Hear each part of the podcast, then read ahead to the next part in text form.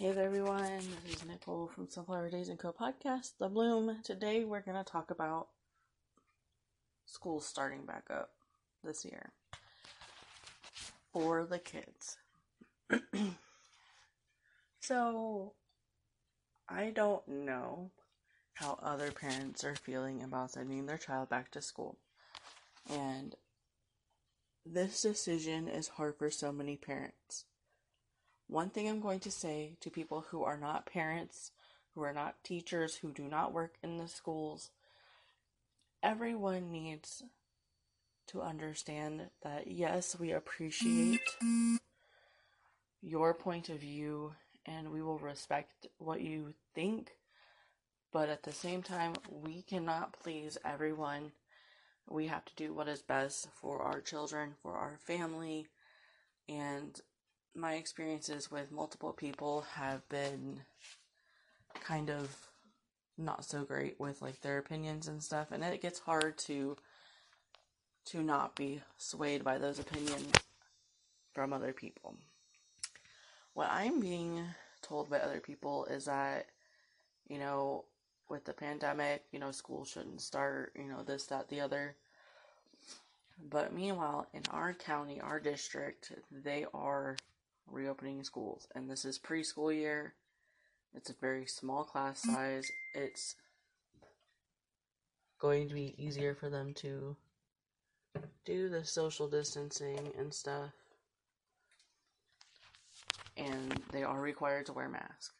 That is the hardest part, I think, for preschool is going to be the mask wearing. Now, I am not particularly like a fan of sending him to school 100%. I'm still very hesitant, but as a married couple and family, we have sat down and talked about it with our with our son and we have gone through the pros and the cons, the risk and the reward, and we have decided to send him to school this year. Um, I know in the back of my head that if this gets worse, I will be withdrawing him and I will be doing the home I will continue the homeschooling. He has been homeschooled since he was a year and a half. And I've always implemented some sort of learning school curriculum. So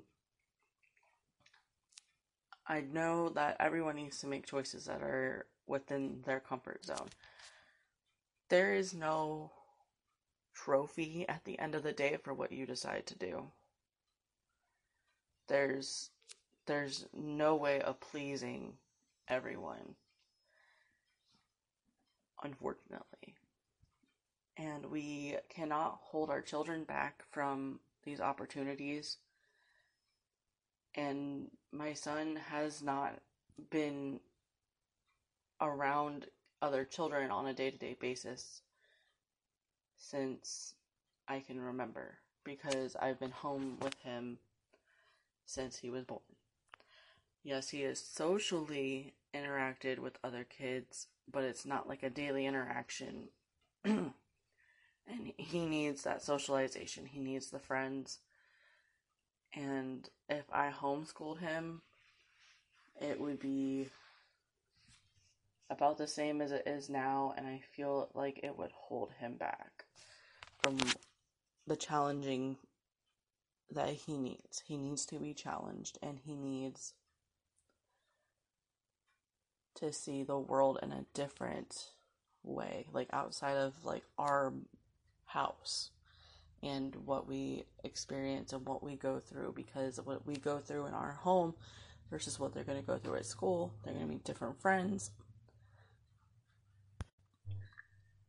you know, different friends mean different cultures, different cultures mean, you know, learning about each other's differences, accepting differences, you know, learning about the world around you. That's all really important for them because they're sponges and they need to to learn, to grow and to flourish and I feel like he needs that. And our son is aware of wearing a face mask. He's he's aware of seeing so many people wear a face mask.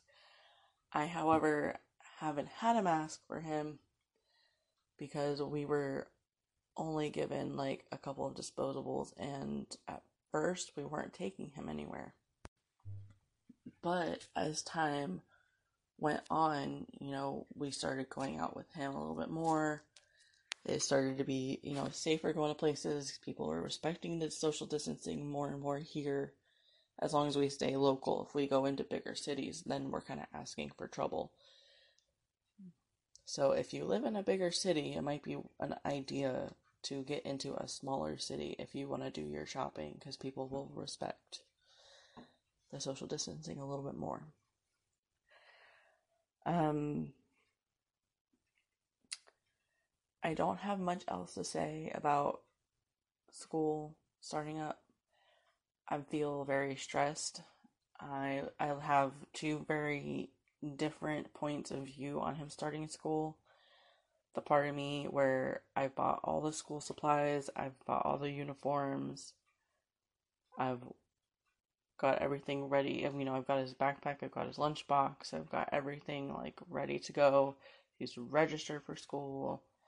You know, I talked to the school nurse about what foods he can and cannot have, you know, because he's gluten sensitive, so we have to make sure that everything is good. He's got three different things on his thing he can't have, so just gonna send him with food myself to make it easier so I don't have to worry about it. Um, and then on the con side of things, I think about like he's not gonna wear his mask. He's gonna get in trouble for that.